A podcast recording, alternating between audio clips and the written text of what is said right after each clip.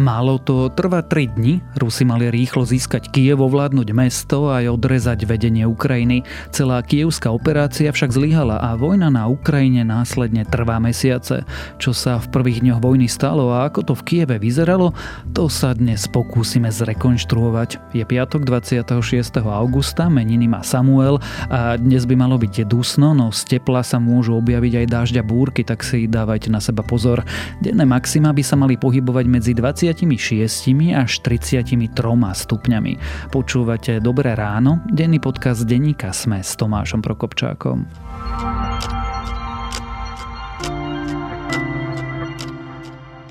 A teraz už krátky prehľad správ. Strana SAS predstavila návrh zákona o partnerskom spolužití vrátane párov rovnakého pohľavia. Mohli by dediť, mať bezpodielové vlastníctvo, či by sa im mali uznávať ďalšie práva. SAS hovorí, že o zákone s ostatnými koaličnými stranami nerokovala, no opiera sa o programové vyhlásenie vlády. Boris Kolár chce, aby Richard Sulík aj so svojimi ministrami zostali na svojich pozíciách. Ak by SAS odišla z vlády, sme rodina bude rokovať o fungovaní novej koalície. Strana si chce stanoviť aj nové ciele. Sobotu podpíše Slovensko dohodu o ochrane vzdušného priestoru s Českom a s Poľskom. Následne tak môžeme uzemniť naše lietadla MiG-29. Počas leteckých dní SIAF sa so stíhačkami aj symbolicky rozlúčime. Česko a Polsko budú chrániť slovenský vzdušný priestor do príchodu nových lietadiel F-16. Rusko sa prihlásilo k útoku na železničnú stanicu v Čapline. Údajne mal byť cieľom strelý Iskander vojenský vlak, v ktorom sa malo nachádzať 200 vojakov a zbrane. Ukrajina hovorí, že pri útoku zahynulo najmenej 25 civilistov. Ruská armáda musí do konca budúceho roka prijať ďalších 137 tisíc vojakov. Dekretom to podľa Sky News mal nariadiť prezident Putin. Zatiaľ však nie je jasné, či sa v Rusku zmení branná povinnosť, alebo sa bude armáda spoliehať na nábor dobrovoľníkov. Ak vás správy zaujali, viac nových nájdete na webe Deníka Sme alebo v aplikácii Deníka Sme.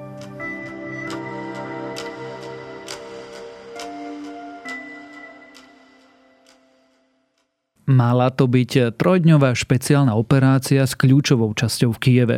Ukrajinci však útok na svoje hlavné mesto odrazili a vojna za Rúskom trvá dodnes. Americký denník Washington Post teraz dopodrobna popísal, čo sa v prvých dňoch vojny odohrávalo, čo Rusi pokazili a ako sa Ukrajinci ubránili. Dnes sa o tom porozprávame za reportérom denníka SME Lukášom Onderčaninom.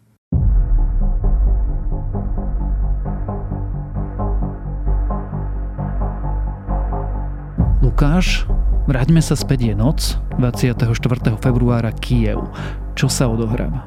Tak ráno v tom čase už približne okolo pol šiestej ruský prezident Vladimír Putin má ten známy prejav, kde oznamuje začiatok špeciálnej operácie. Národnej republiky Donbass obratились k России s prozbой o pomoc. Cieľom zlikvidovať, nazvime to režim v Kieve, ktorý označí za nacistický. Мною принято решение о проведении специальной военной операции.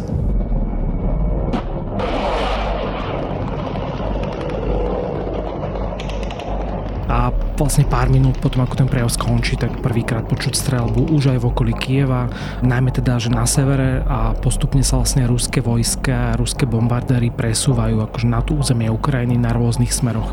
Že? 20 пролетіло, не видно українського герба, точно російські. A v čase m, presne do rána uh, už sú aj na zemi teda priamo vojaci a to bombardovanie pokračuje v podstate na celom tom severnom a južnom fronte, aj na východe.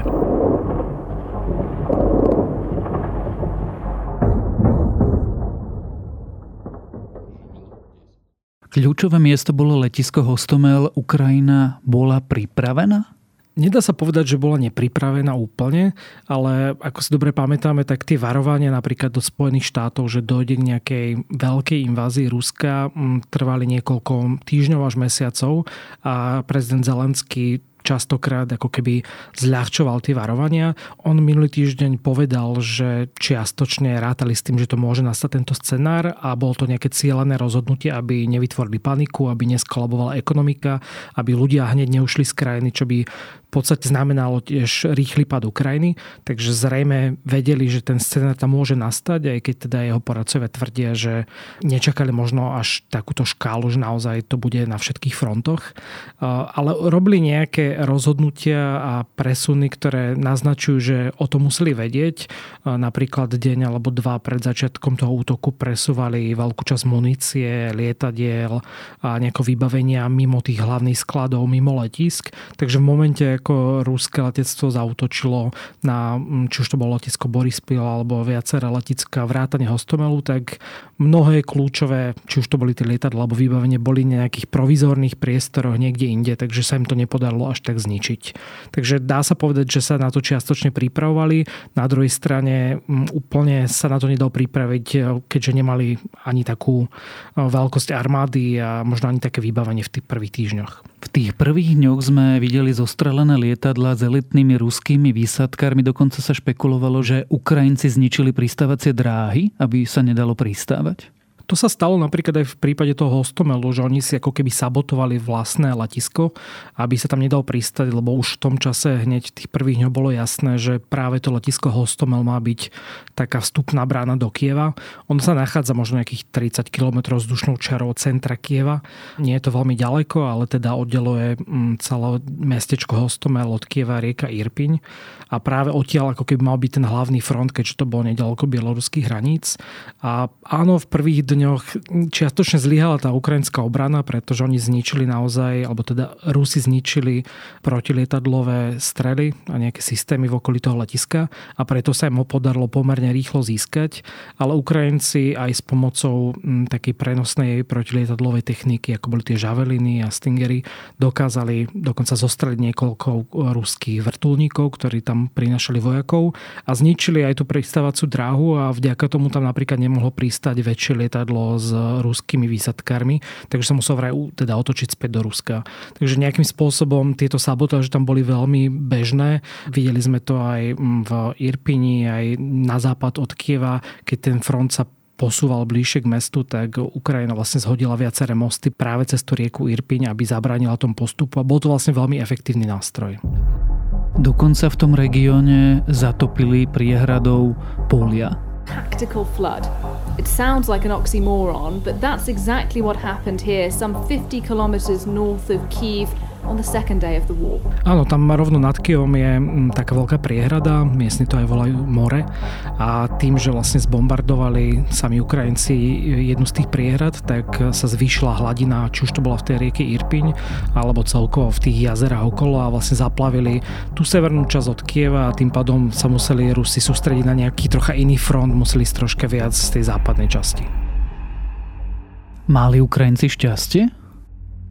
Čiastočne mali šťastie, čiastočne prečo vlastne tých prvých dňoch odolali, tak bolo to odhodlanie určite, keďže Ukrajinci boli odhodlaní bojovať hneď od začiatku a teda videli sme to aj v tom politickom vedení, ale aj pri tých bežných ľuďoch. A takisto to bolo podcenenie zo strany Ruska, pretože Rusko naozaj očakávalo, že za 72 hodín dobie Kiev, že politické vedenie vrátane prezidenta Zelenského hneď zutekajú niekde na západ alebo prípadne až do zahraničia. A že Kiev bude obraňovaný iba nejakými slabšími ukrajinskými jednotkami, ale to sa nestalo, takže na jednej strane určite bolo faktorom aj šťastie, ale bola to aj nejaká príprava, predsa len nebolo to úplne tak, že oni sa vlastne nepripravili na takýto scenár. A to tí Rusi nevedeli, nevideli, že Ukrajinci presúvajú zbranie, že ich ukrývajú, že e, lietadla napríklad posielajú na letiska, ktoré sú vzdialenejšie, aby oni neprišli. Už to bolo v čase, kedy tá invázia v podstate začínala. On sa to dialo naozaj deň predtým alebo pár hodín predtým, takže zrejme tie bezpečnostné zdroje nedokázali tak rýchlo reagovať. Aj napríklad o tom, že kde sú tie protilietadlové systémy v Hostomeli, ich informoval nejaký špech, normálne nejaký špión, ktorý bol pracovníkom toho letiska, takže mali tam svojich ľudí samozrejme, ale ten vývoj tej situácie naozaj bol veľmi rýchly, takže nedá sa povedať, že úplne všetko vedeli. Na druhej druhej strane oni naozaj zničili mm, viaceré hangári a nejaké muničné sklady. Nie je to tak, že by naozaj sem vo všetkom nedarilo, ale dá sa povedať, že Ukrajina bola pripravená aspoň čiastočne na to, že k takémuto útoku môže dojsť. Ďalším kľúčovým faktorom bolo to, že na Ukrajine sa nezrútilo velenie. Išlo prezidentovi Zelenskému o život? Išlo mu určite o život a práve ten článok Washington Postu veľmi dôkladne dokumentuje to, ako sa Zelenský správal v tých prvých hodinách. Oni na začiatku sa stretli so všetkými poradcami, rozhodli sa o tom, že časť vlády sa presunie na západ krajiny. To boli väčšinou tí ministri, ktorí až tak nemajú možno veľa spoločného s tou vojnou, ale bezpečnostné jednotky a teda ministri obrany a podobne zostali v tom kryte so Zelenským. A teda evidentne viacerí jeho poradcovia, aj tí najbližší, žiadali Zelenského, aby odišiel z Kieva, pretože naozaj sa báli toho, že ho tam budú chcieť zabiť, že ten kryt eh, v tej vládnej štvrte nemusí byť bezpečný, je to predsa len tak na kopci, neviem, či je to teda až tak dobre chránené. Dokonca boli scenáre o tom, že sú tam nejaké čečenské komanda, ktoré prišli s cieľom spáchať atentát na Zelenského alebo obklúčiť ten kryt a potom tam vypustiť plyn. Ale Zelenský viackrát teda povedal, že odmieta odísť. Всім добрий вечір. Лідер фракції тут, голова Офісу президента тут, прем'єр-міністр Шмигаль тут, Подоляк тут, президент тут. Слава Україні!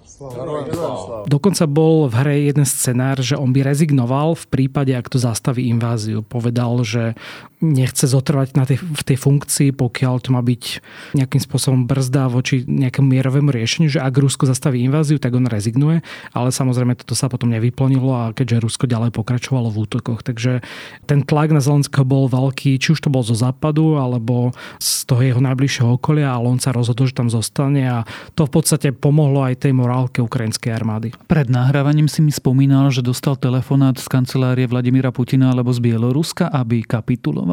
Nebol to zrejme samotný Zelenský, ale teda vieme, že šéf jeho kancelárie Andrej Jermak dostal telefonát z Kremla pár hodín po tom, čo teda začali útoky. A tam sa ozval Dmitrij Koza, ktorý je tiež vlastne zástupca vedúceho ruskej prezidentskej kancelárie a ten mu povedal, že Ukrajina by mala kapitulovať, ale Jermak mu teda iba vynadal a zložil.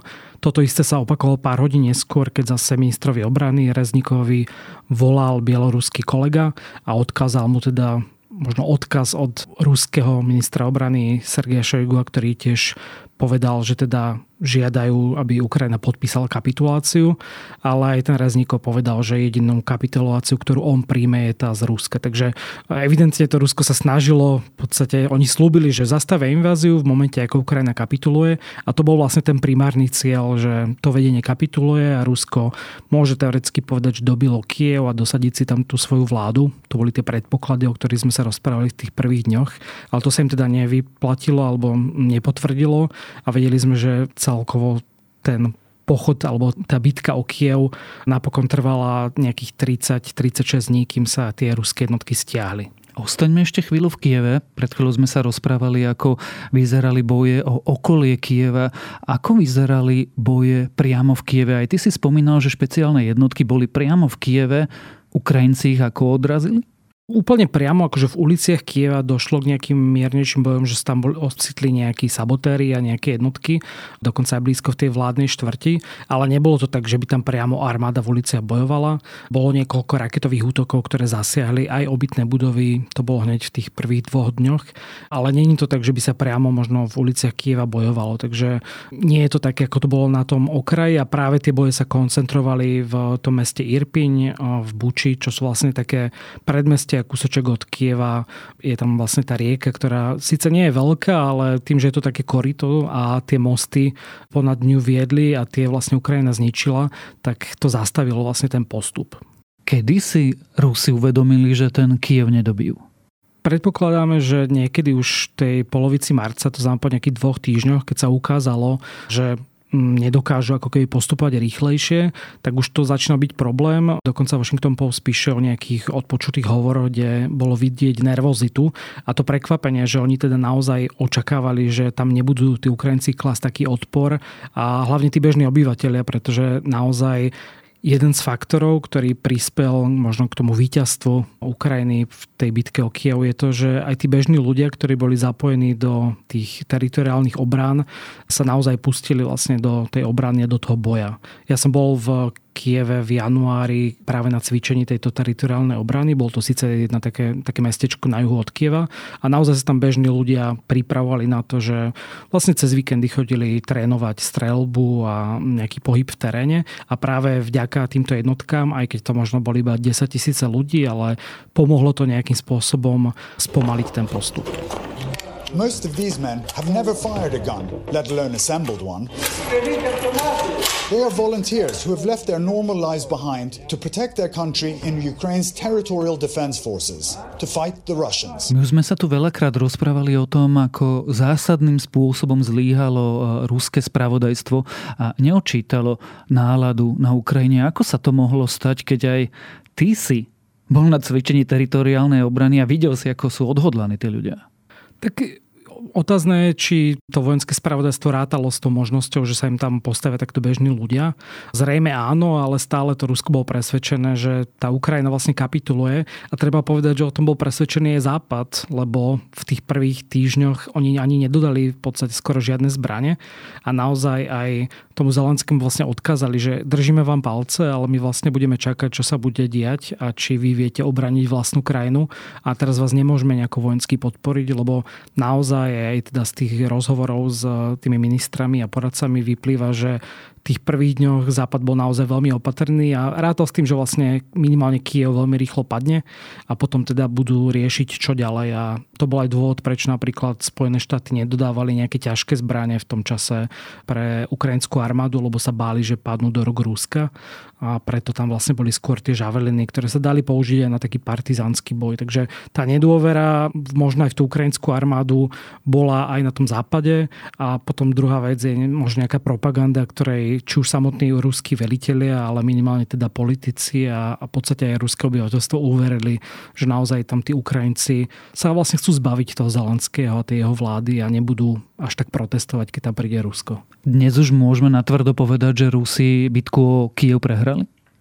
Podstate môžeme povedať, aj keď ono to nie je tak, že by ich úplne vytlačila ukrajinská armáda, oni sa stiahli. Oni keď zistili po tých 30-35 dňoch, že ten postup je pri veľmi pomalý a vlastne nedokážu mu odolávať a zrejme ten počet obetí je pri veľký na to, aby sa to oplatilo, tak sa sami stiahli. Takže vo svojej podstate môžem povedať, že áno, z týchto dvoch strán tá Ukrajina tú konkrétnu bitku vyhrala, čo neznamená teda, že môže alebo musí vyhrať aj vojnu, ale v tom čase áno, vlastne bolo to také rozhodnutie toho Kremla, že asi nemáme takú šancu, ako sme si mysleli, keďže naozaj boj, ktorý mal trvať podľa nich 72 hodín, tak sa natiahol na vlastne viac ako 30 dní.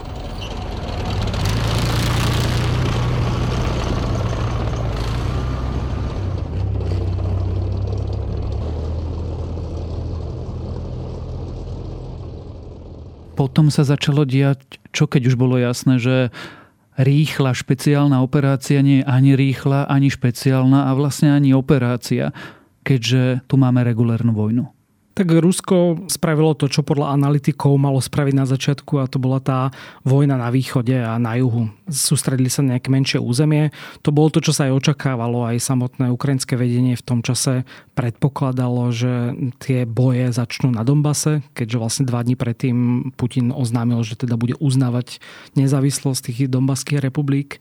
A nejakým spôsobom sa stiahol presne na to východné a južné krídlo. Na tom juhu sa im darilo viac, lebo tam naozaj, či už to bol Mariupol alebo Kherson, tam tie mesta vlastne veľmi rýchlo padli, aj keď teda Mariupol troška dlhšie odolával.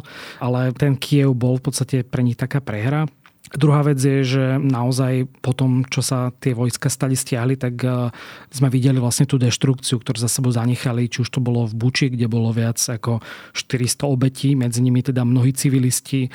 Naozaj tie domy sú tam vlastne zničené. Irpiň ešte teda z môjho pohľadu bola viac zničená a to bolo naozaj to mesto, ktoré ako keby držalo ten front a keby zrejme Rusko dobilo ten most skôr ako Ukrajina zničí, tak je možné, že uvidíme boje aj na Ukraji Kieva, ale naozaj ich sa podarilo vlastne zastaviť vďaka tým zhodeným mostom a vďaka tomu, že vlastne tá armáda obraňovala tú líniu okolo tej rieky. Ja viem, že nasledujúca otázka je trochu nadinterpretácia, ale môžeme povedať, že vďaka tomu, že Rusi prehrali pri Kieve, Ukrajinci uverili tomu, že sa môžu ubrániť a nebodaj vyhrať? Myslím si, že áno. Dokonca by som povedal, že aj Západ v tom čase uveril, že Ukrajina má na to zoprieť sa Rusku a vlastne práve po tomto boji o Kiev a potom, čo sa vlastne podarilo ako keby získať späť tie územia, tak začali na Ukrajinu prúdiť aj tie západné zbranie. Takže naozaj už aj dnes, ak by nebol Západ presvedčený o tom, že Ukrajina má nejakú šancu, čo teda ukázal vlastne aj ten boj o Kiev,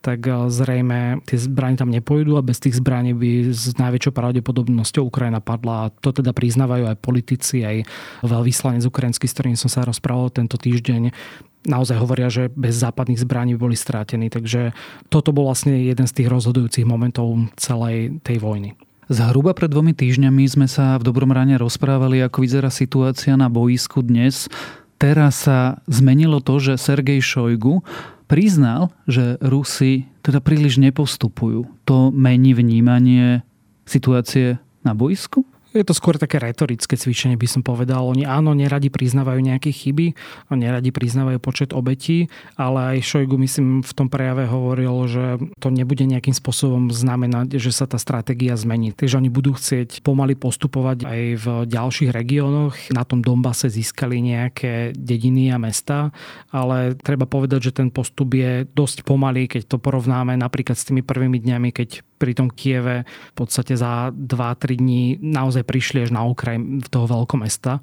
a teraz e, niekedy aj zisk 2-3 kilometrov je oslovaný ako veľký úspech. Takže naozaj sa zmenila troška tá stratégia, ale zase nemyslím si, že by Rusko nejako teraz priznávalo, že nejakú možno porážku alebo niečo také. Zároveň Vladimír Putin podpísal rozkaz, že do konca budúceho roku potrebuje 140 tisíc nových vojakov tak tam sa dalo očakávať, že či dojde nejaké mobilizácii. Mesiace sa hovorí o tom, že vlastne v Rusku stále ešte nie je všeobecná mobilizácia. A keby tá situácia bola naozaj veľmi zlá, tak on by mohol povolať vlastne nejaké rezervy a podobne. Ale teda evidentne to naznačuje, že tá vojna nebude končiť v najbližších mesiacoch a že naozaj to je aj na niekoľko rokov. Keď to celé zhrnieme, tá veľká reportáž Washington Postu nám priniesla niečo nové? Dozvedeli sme sa niečo o tých prvých dňoch, dvoch, troch týždňoch v boji okolo Kieva, čo sme nevedeli? Ukázalo nám to váhanie západu, ktoré možno nebolo až tak jasné. Ukázalo nám to, že prezident Zelenský napriek tomu, že aj ľudia z jeho najbližšieho okolia ho presvedčali, že nie je dobrý nápad v tom Kieve zostať, tak teda sa rozhodol, že zostane a on tam otvorene hovoril, že tak keď zomriem, tak zomriem, ale teraz není ten čas odísť. A v podstate ukázal nám tú taktiku, že tá Ukrajina nejakým spôsobom, áno, mala aj šťastie, ale bola aj pripravená na to, že k niečomu takému môže dôjsť. A to bolo asi kľúčové, lebo pokiaľ by naozaj prišli o všetky tie lietadlá hneď v prvý deň, čo teda bolo minimálne tá ruská taktika, tak eh, zrejme ten boj o Kiev vyzerá trocha inak. O tom, ako Ukrajina vyhrala bitku o Kiev a o tom, ako vyzerali prvé dni vojny, sme sa rozprávali s reportérom denníka SME, Lukášom Onderčaninom.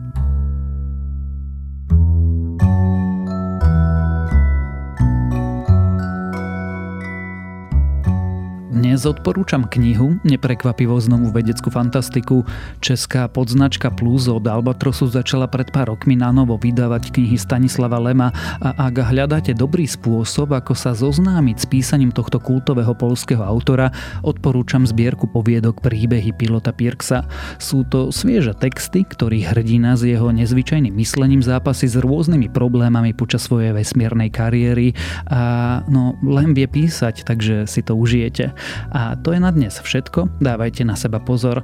Počúvali ste Dobré ráno, denný podcast denníka Sme s Tomášom Prokopčákom. A Dobré ráno okrem mňa moderuje aj Janka Maťková, Zuzana Kovačič-Hanzelová a Ľubica Melcerová. Na produkcii sa podielajú Marek Franko, Adam Blaško, Viktor Hlavatovič a Kristýna Janščová.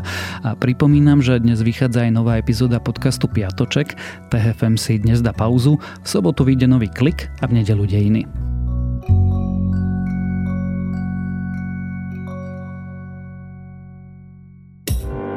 Osobnosti, politici, ekonómovia aj umelci. Jednoducho všetci, ktorí majú čo povedať alebo majú čo vysvetľovať. Som Zuzana Kovačič-Hanzelová a pozývam vás na diskusiu rozhovory ZKH. Každý deň na Sme.sk, YouTube denníku Sme aj vo všetkých podcastových aplikáciách.